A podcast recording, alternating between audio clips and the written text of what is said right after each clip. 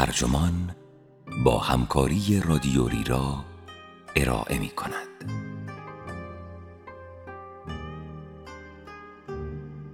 ژاپنی ها چگونه به غربی ها نگاه می کند؟ این عنوان یادداشتی است به قلم جان دیویدن که در فوریه 2021 در ایان منتشر شده و وبسایت ترجمان آن را در تابستان 1400 با ترجمه علی رضا شفیعی نسب منتشر کرده است. من فرناز مرکباتی هستم.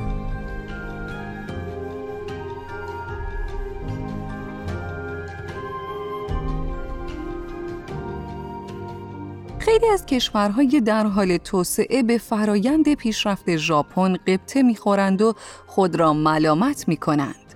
از آن سو آمریکایی ها به خود میبالند که این ماییم که ژاپن را ژاپن کرده ایم. ماجرا آنجا پیچیده می شود که ژاپنی ها به هیچ وجه خود را غربی نمی دانند. جان دیویدن می‌گوید وقتی پدران معنوی ژاپن با فرهنگ و صنعت آمریکا مواجه شدند آگاهانه دست به گزینش زدند. یا برای مثال هنگامی که مبلغان مسیحی به ژاپن آمدند ژاپنی های مسیحی شده آنها را بیرون کردند و مسیحیت را به عنصری ملی گرایانه تبدیل کردند. چگونه می‌توان نگاه ژاپن به غرب را فهمید؟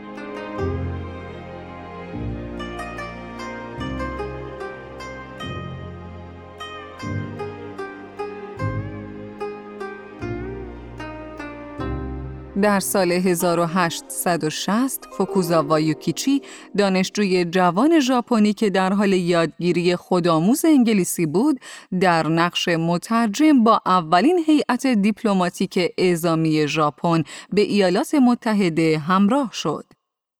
این رویارویی با آمریکا در کنار سفر دوم همراه فرستاده ژاپن به اروپا در سال 1862 و سفر سوم مجددا به ایالات متحده در سال 1867 تأثیر شگرفی بر اندیشه او درباره ژاپن و آیندهش گذاشت.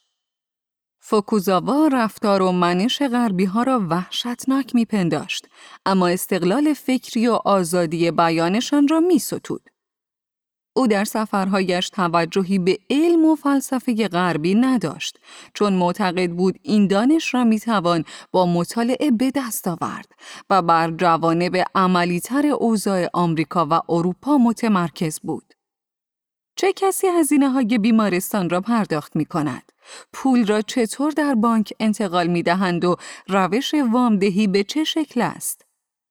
با همین توضیحات مختصر می توان نگرش فوکوزاوا به انگاره های غربی را فهمید. او نوعی کنجکاوی عملگرا نسبت به آموزه ها و مفاهیم به دست آمده از غرب داشت. هر کدام از این موارد ممکن بود در ژاپن جوابگو باشد و ممکن بود نباشد. می توان برخی را به کار گرفت و برخی را دور انداخت.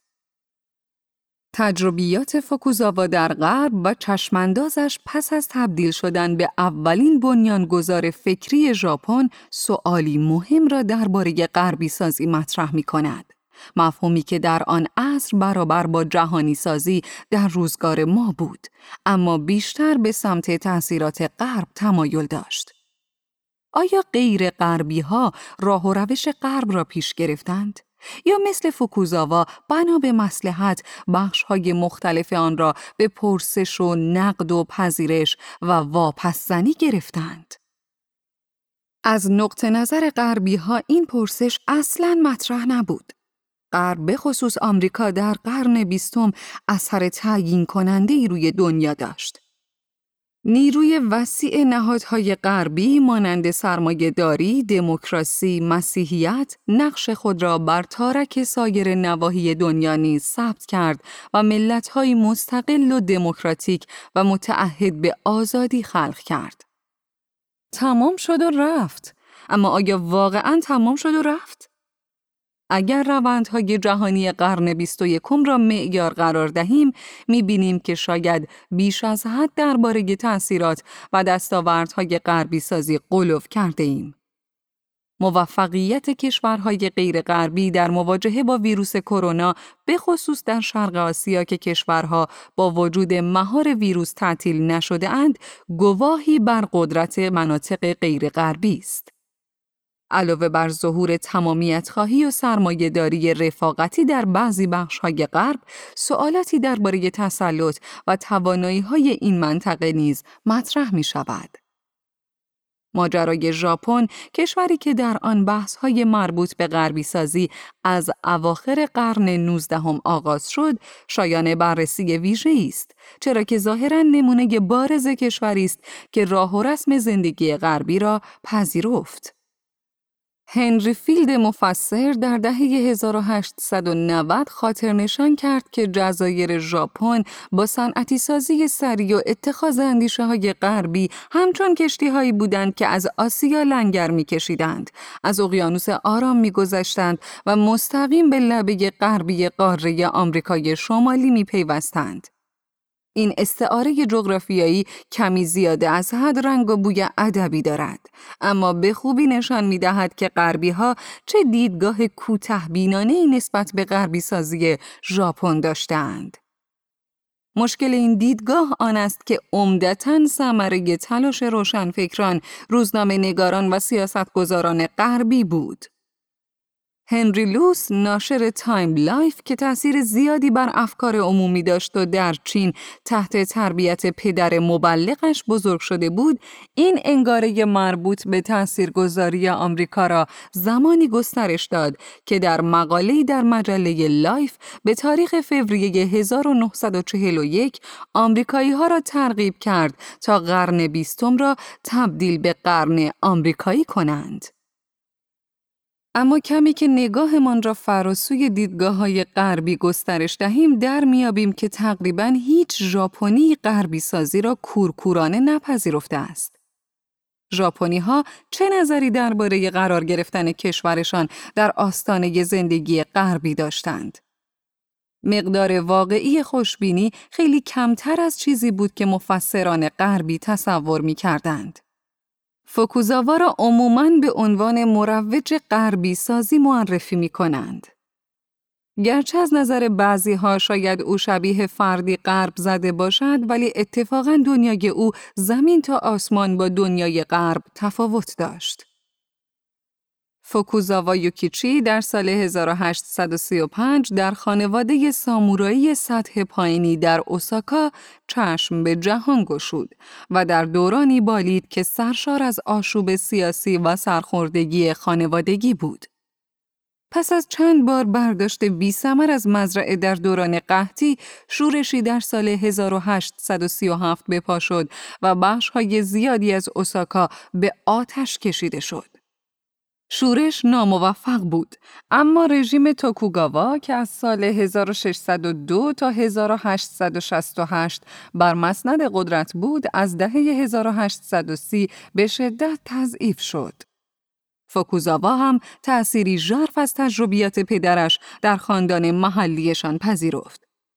پدرش حسابدار بود اما رویای پژوهشگری داشت. منتها اربابش اجازه تحقیق و پژوهش به او نمی‌داد. فوکوزاوا هیچگاه از یاد نبرد که نظام خشک سلسله مراتبی در رژیم توکوگاوا چطور مانع پیشرفت پدرش شده است. او بعدها در زیستنامه خود نوشتهش توضیح داد نظام فئودالی دشمن خونی پدرم است و من باید به حکم شرافتم آن را نابود کنم. فاکوزاوا در دوران کودکی پدر خود را از دست داد اما تعهد به تحصیل و پیشرفت را از او به ارث برد. فوکوزاوا پس از بازگشت از سفرهای خارجیش کتاب چیزهای غربی را نوشت. مجموعه محبوب، خوشخان و چند جلدی از مشاهدتش درباره زندگی و نهادهای غربی. او همچنین دو کتاب تحول ساز درباره یادگیری و تمدن نوشت. روزنامه جیجی شیمپو یا وقایع جاری و دانشگاه کیوگیجوکو را دایر کرد و حتی کتابی درباره جغرافیای جهان برای کودکان نگاشت. درباره تاثیر گسترده فوکوزاوا بر زندگی ژاپنی ها گفتن همین نکته کافی است که امروزه دانشگاه کیو در توکیو یکی از برترین مؤسسات آموزشی ژاپن است.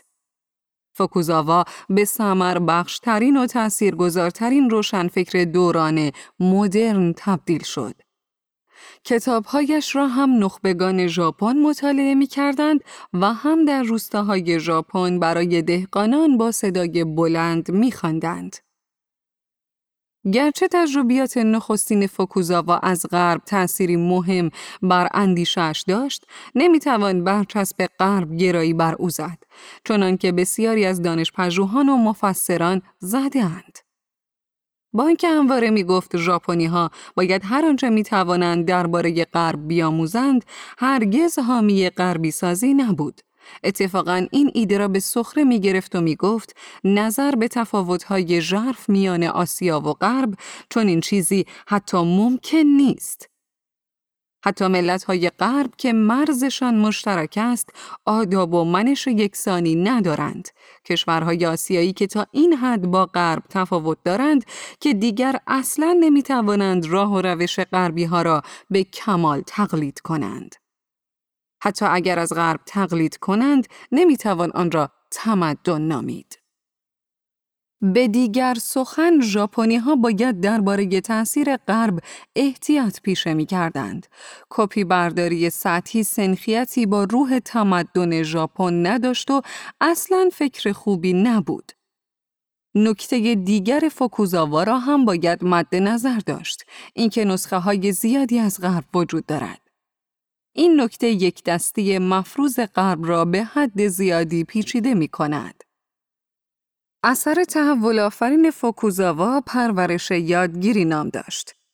این رساله مرتبط با آموزش و پرورش از سال 1872 تا 1876 در قالب 16 جزوه مختلف منتشر شد.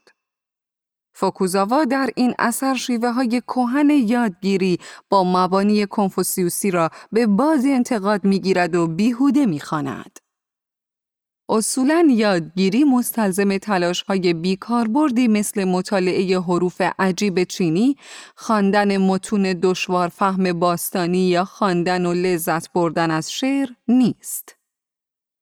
این گونه های یادگیری به بیان فوکوزاوا فاقد ارزش کاربردی بودند.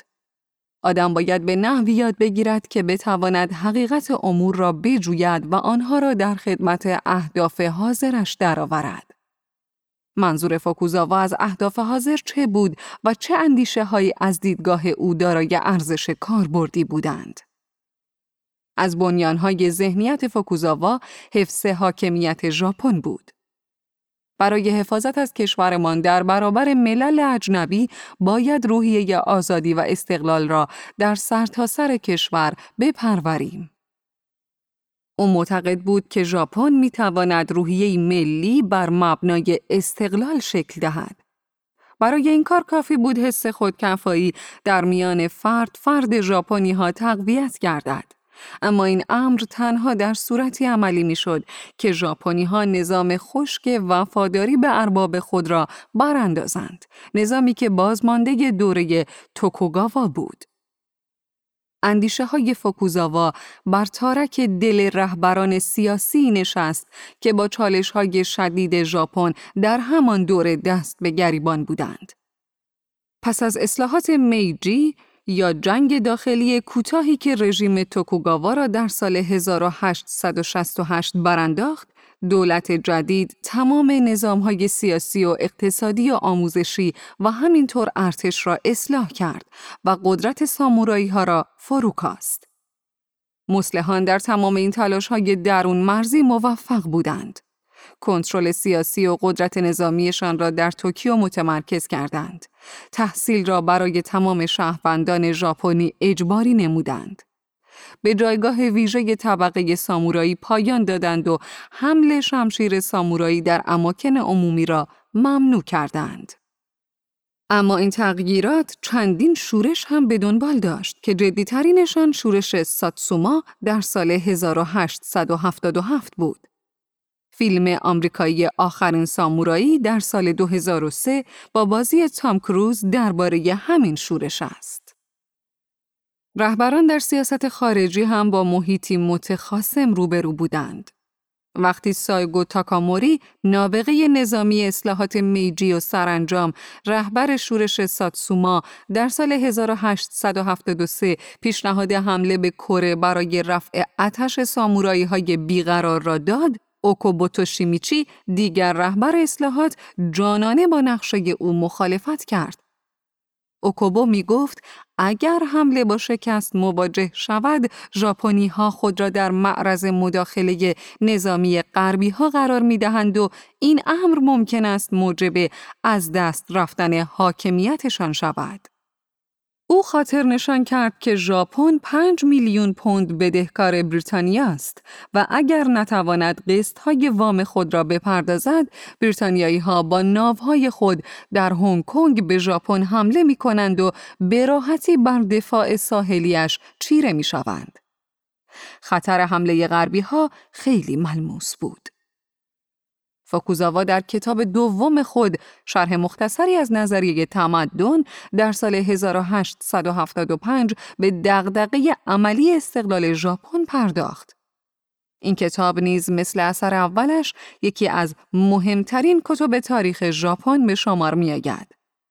متن این کتاب همچون روایتی است که به هدف نهایی برپایی ملت قوی و مستقل ژاپن می انجامد. دانش پژوهی در سال 2014 بیان کرد که شاید عنوان شرح مختصری از نظریه قدرت ملی برای این کتاب مناسب تر باشد. از بخت خوب ژاپن رهبران سیاسی و فکری با این نظرات همساز بودند. ژاپن به جای ماجراجویی برون مرزی در کره نساجی خود را صنعتی کرد و ارتش قدرتمندی ساخت. در رابطه با میراث فوکوزاوا هم باید گفت که او به هیچ وجه مروج غربی سازی نیست و نوشته هایش اتفاقا او را ملیگرای مستقلی نشان می دهند. دقدقه او نه گراییدن به راه و رسم غربی بلکه تقویت قوای ملی برای دفع امپریالیسم غربی بود. همین نکته شکاف بزرگ میان تفکر غربی ها درباره ژاپن و خود ژاپنی ها را نشان می دهد. تأثیر فوکوزاوا منحصر به ژاپن نبود. روشنفکران بسیاری از دیگر بخش‌های آسیا نیز آثارش را خواندند و فراخان او را برای تقویت قوای ملی ستودند. ملت ژاپن همچنین به الگویی برای مواجهه با تهدید قدرت‌های غربی تبدیل شد. روشنفکران سرتاسر سر آسیا از هند و چین، فرانسه تا امپراتوری عثمانی و بسیاری از دیگر مناطق میان این دو موفقیت ژاپن را الگویی برای حفظ حاکمیت ملی در برابر تهدید غرب دانستند. این افراد به جای تقلید از غرب الگو برداری از ژاپن را توصیه می کردند. اگر فوکوزاوا و دیگران تاییدگر غربی سازی نبودند پس چطور این برداشت در ذهن ما شکل گرفته که همین غربی سازی راه را برای ورود مدرنیته به ژاپن هموار کرده است؟ پاسخ ساده است. خود مفسران غربی با تفسیر نادرست مشاهداتشان در ژاپن این پارادایم غربی سازی را ایجاد کردند سیدنی لویس گالیک مبلغ آمریکایی ساکن ژاپن در کتاب خطر سفید در خاور دور در سال 1905 سراحتا می‌گوید که ژاپنی ها در آن زمان به نظام غربی شده گرویده بودند. او با لحنی شادمانه می نویسد ما ژاپن را جزء نظام تمدن غربی به شمار می آوریم نه شرقی. اما گالی که ترقیخواه در کتابش منتقد مفاهیم برتری غرب و نجات پرستی نسبت به اهالی شرق آسیا نیز هست.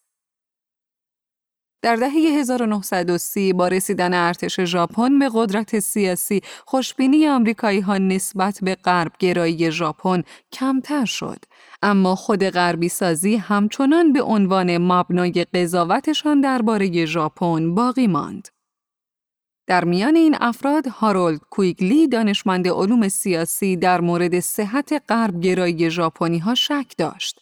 و در توضیح این دیدگاه مقاله تحت عنوان باز پیدایش فئودالیسم در ژاپن در سال 1936 در مجله Christian Science Monitor منتشر کرد. این مقاله زمانی منتشر شد که افسران نظامی راستگرای جناح راه امپراتور در ارتش سعی کردند دولت را براندازند و برادر امپراتور را جای او بنشانند. این کودتا بی ثمر ماند. سردمدارانش اعدام شدند و جناه راه امپراتور از ارتش ژاپن زدوده شد. کویگلی این کودتا را نه به دید یک نوآوری بلکه پسرفت ژاپن به گذشته می‌دید. اتفاقا عکس این قضیه صادق بود. تحریزان کودتا همه پذیرنده اندیشه های جدید فیلسوف ژاپنی کیتایکی بودند که فاشیسم و کمونیسم را در هم آمیخته بود. کیتایکی نیز همراه با سران کودتا اعدام شد. کویگلی و خیلی های دیگر به این باور رسیدند که غربی سازی ژاپن لایه ظاهری است که در پس آن ارتش فئودالی آماده بازگردانی ژاپن به گذشته است. با این حال ناباوری کویگلی نسبت به غربی سازی ژاپن در دوران جنگ جهانی دوم به فرضی رایج بدل گشت. جز این چطور می‌شد ظهور نظامیگری ژاپن را تبیین کرد؟ آن هم از دل چیزی که آمریکایی ها آن را دموکراسی شکوفای سبک غربی در ژاپن می‌دانستند. این امر حتما ریشه در روزگاری دیگر داشت. به گفته کویگلی نظامی مسلکان بازمانده مستقیم اصر توکوگاوا بودند که کیمونوی سامورایی ها را به تن می کردند. اتفاقا بعضی سربازان ژاپنی واقعا شمشیر سامورایی نمادین داشتند و ارتش هم آموزه های بوشیدوی سامورایی را به سربازانش آموزش می‌داد. مبنای آموزش جزوی برگرفته از هاگاکوره متن قرن هفدهمی درباره اخلاقیات سامورایی بود. اما این پروپاگاندای درونی با هدف تقویت روحیه جنگندگی سربازان صورت می گرفت. نه بازگردانیشان به گذشته که واقعا در میدان نبرد از شمشیر سامورایی استفاده می کردند. پیروزی آمریکا در جنگ اقیانوس آرام و اشغال ژاپن فرصتی مناسب برای آمریکایی سازی این کشور فراهم آورد تا روایت غربی سازی به فرجام منطقی خود برسد. نقشه های اشغالگران آمریکایی شامل این کارها بود. بازارایی نظام سیاسی ژاپن، رفع تهدید نظامیشان، گشودن فضای جامعه این کشور و فراهم آوردن امکان مشارکت بیشتر، تمرکز زدایی نظام اقتصادی با حذف زایباتسو یعنی شرکت های بزرگ، محلی سازی نظام آموزشی و حتی ساده سازی زبان ژاپنی. این اصطلاحات که با هر متر و معیاری برنامه جاه طلبانه محسوب می شد در رسیدن به اهدافش ناکام ماند. مشخص شد که اجبار کل یک کشور به راه و رسم زندگی آمریکایی غیر ممکن است و حتی تغییر جزئی هم بی نهایت دشوار و پیچیده است. آمریکایی ها با اخذ تایید از سوی دایت ملی یا همان قوه مقننه دو مجلسی ژاپن قانون اساسی جدیدی تدوین کردند که شاید مهمترین دستاوردشان باشد. در این قانون اساسی امپراتور دوباره سردمدار کشور بود. توانایی های نظامی هجومی ممنوع بودند و زنان حقوق برابر داشتند. چیزی که حتی در قانون اساسی خود آمریکا هم جایی نداشت. آمریکایی ها تا مدتی زایباتسو را منحل کردند و از حقوق کارگران حمایت نمودند. اما بعد که با واقعیت جدید جنگ سرد روبرو شدند مسیرشان را معکوس کردند. شرکت ها را دوباره برپا نمودند. رهبران اتحادیه ها را بازداشت کردند و اعتصابی سراسری را فرو نشاندند. نظام آموزشی تحت کنترل ماموران دولتی توکیو باقی ماند و اصلاحات زبان هم به شکستی مفتزهانه انجامید. لذا این سخن که اشغال ژاپن باعث آمریکایی سازی این کشور شد دیدگاه به شدت معیوب و نشانه کم آوردن در برابر تکبر آمریکایی هاست.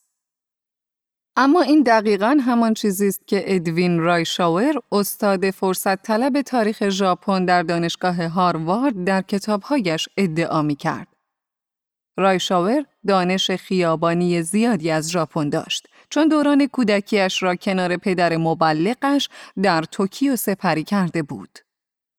او بعدها به چنان خبرگی سیاسی رسید که در سال 1961 دولت جان اف کندی او را به عنوان سفیر آمریکا در ژاپن گماشت که سمت تقریباً بی سابقه برای یک استاد دانشگاه بود.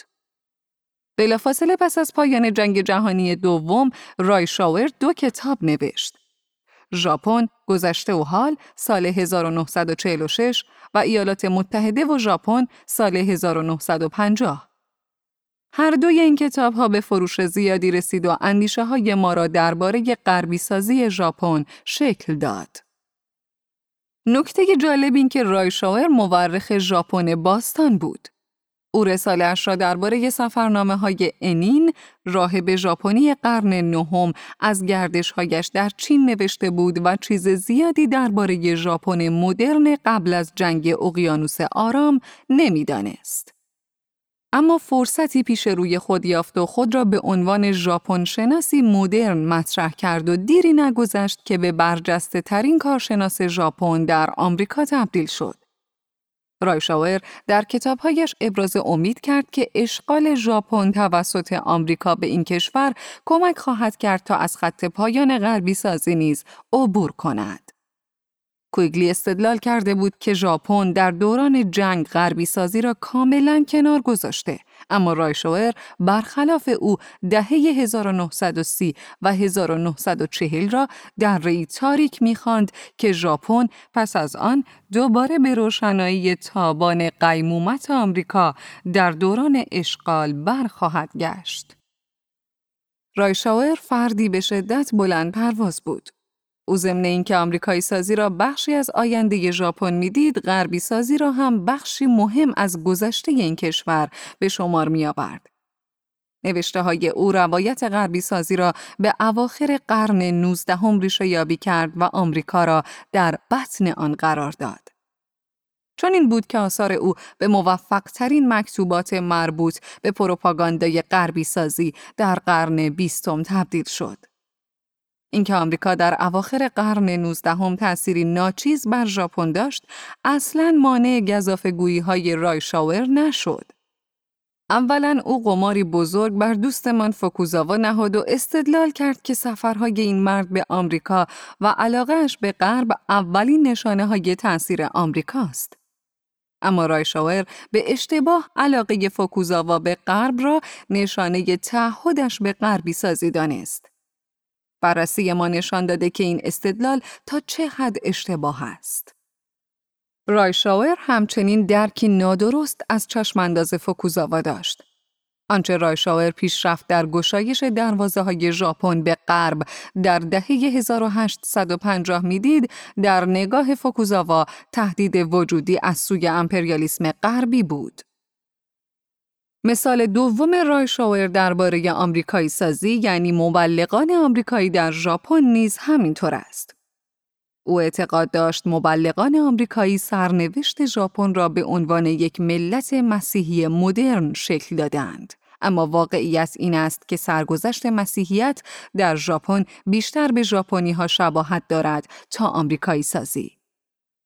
تعدادی از سامورایی های نخبه در اواخر قرن 19 هم به مسیحیت گرویدند اما سپس به مبلغان پشت کردند و کارزاری جانانه برای وطنی سازی را در پیش گرفتند.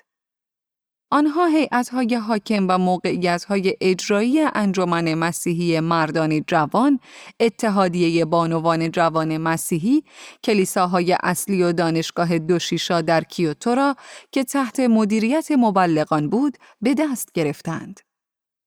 همچنین بر این باور بودند که مسیحیت ژاپنی شده که حالا به دست مسیحیان ژاپنی بود نه مبلغان باید رکن محوری مذهب در ملیگرایی ژاپن باشد. حالا که به گذشته مینگریم می‌بینیم که توفیق آنان بیشتر در اخراج مبلغان بود تا مجابسازی ژاپنی ها برای پذیرش مسیحیت. امروز مسیحیان ژاپن کمتر از یک درصد از جمعیت این کشور را تشکیل می دهند. با این حال رای شاور بتونه خام غربی سازی را مبنا قرار داد و به شکل روایتی استادانه از آمریکایی سازی درآورد. تأثیر او همراه با شاگردش آلبرت کریگ که او هم درباره فوکوزاوا می نوشت به حدی قوی بود که حتی امروزه هم تفسیرش از فوکوزاوا از ماندگاری بالایی برخوردار است. می توان تفسیر او را در کتب درسی و کتابهای خود رایشاور که امروزه همچنان خواننده زیادی دارد مشاهده کرد. آثار رایشاور سؤال مهم دیگری را نیز پیش می کشد که در پس مباحث مربوط به غربی سازی مطرح است. چه کسی حق این قضاوت را دارد که آیا یک کشور به حدی راه و روش غربی ها را دنبال کرده که سزاوار برچسب غربی شده باشد یا نه؟ چه غربی باشد و چه غیر غربی فرقی ندارد. پاسخ رایشاور به این سوال بدیهی است. از دیدگاه او غربی سازی اصلا انتخاب نبود بلکه هر کشور اصولا دو راه در پیش داشت. یا پیشرفت ملی به آینده غربگرا و یا انحطاط شرقی که حاصل سرباز زدن از سپاری در مسیر غربی سازی بود.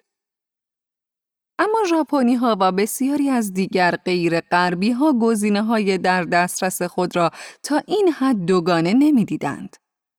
مثلا سرمایهداری غربی که تاجران مطرح می کردند نوید ثروت و تسریع توسعه را برای برندگان می‌داد نویدی که در مورد ژاپن کارساز شد اما توسعه بر اساس الگوی غربی به ندرت در دیگر کشورهای غیر غربی به این خوبی صورت می گرفت. با وجود جذابیت رشد اقتصادی، بخش‌های دیگر غربی سازی بسیار زننده بودند. برجسته ترینشان ریشه در این ترس فراگیر داشت که ارزش های غربی که با امپریالیسم غربی ترویج می‌یابد، فرهنگ های ملی غیر غربی را که خودشان اساتیری ولی بسیار قدرتمند بودند نابود می کند. واکنش ژاپنی ها به این ترس راه اندازی کارزاری برای سیانت از ارزش های خود بود که در دهه های 1910 و 1920 با جنبش دموکراسی روشنفکری به نام یوشینو ساکوزو آغاز شد.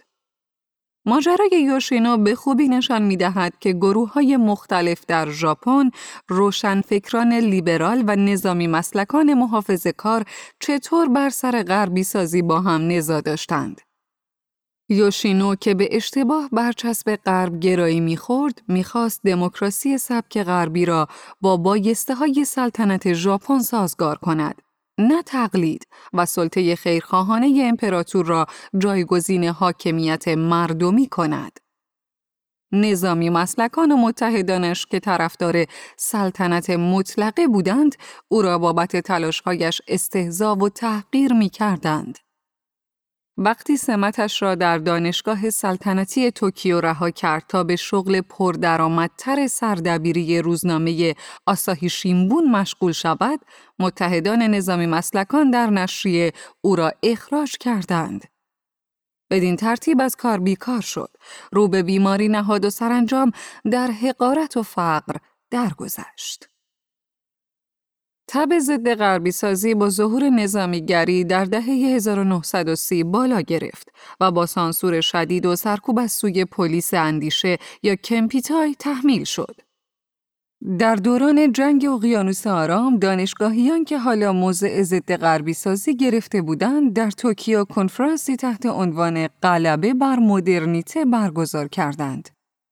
البته غلبه بر غربی سازی عنوان مناسبتری برای این کنفرانس می‌شد چون به اشتباه این دو مفهوم را یکسان میپنداشتند تا غربی سازی را کامل از چهره ژاپن بزدایند. اما همه چنین نظری نداشتند که تأثیرات ارتباطات غربی را باید چنین ناگهانی قطع کرد. نظرسنجی عمومی در سال 1940 نشان داد که تاجران ژاپنی مخالف تعارض با غرب هستند. نظرسنجی از تاجران آمریکایی هم نتایج مشابهی را به دنبال داشت. با وجود نگرش تاجران، دیدبانان ژاپن در آمریکا یعنی مبلغان سابق، ژاپن شناسان، روزنامه نگاران حس می کردند ژاپن با کنار گذاشتن غربی سازی به آنها خیانت کرده است. البته این برداشت هم درکی نادرست از روی کرده گزینشی ژاپن بود. چالش حفظ هویت خود در گرداب تغییرات سریع تا به امروز هم ادامه دارد. به خصوص در میان جهانی سازی فراگیر که مخالفت خود را با جهانی سازی فرهنگ علنی کرده است. تجربه مردمان شرق آسیا در رویارویی با غربی سازی یعنی مصالحه و پذیرش آنچه نیاز دارند و در عین حال حفظ اصالت هسته فرهنگی خود آنان را قادر ساخته که تا به امروز کام روا شوند و به رأس نظام جهانی صعود کنند.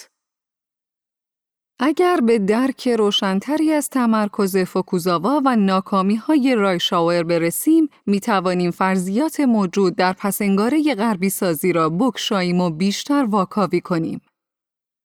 گرچه این انگاره در بعضی سطوح وجود داشت. مثلا پول غربی که در ژاپن و دیگر کشورها به نهادهایی همچون بیمارستانها و دانشگاهها پرداخت می‌شد. این سوال همچنان جای تحمل دارد که این نهادها تا چه حد غربی ماندند. در بعضی موارد مثل مأموریت های تبلیغی در ژاپن بومی سازی شدند. اما در سطح اندیشه کاملا مشخص است که غربی سازی عمدتا حاصل خیال غربی ها بوده است.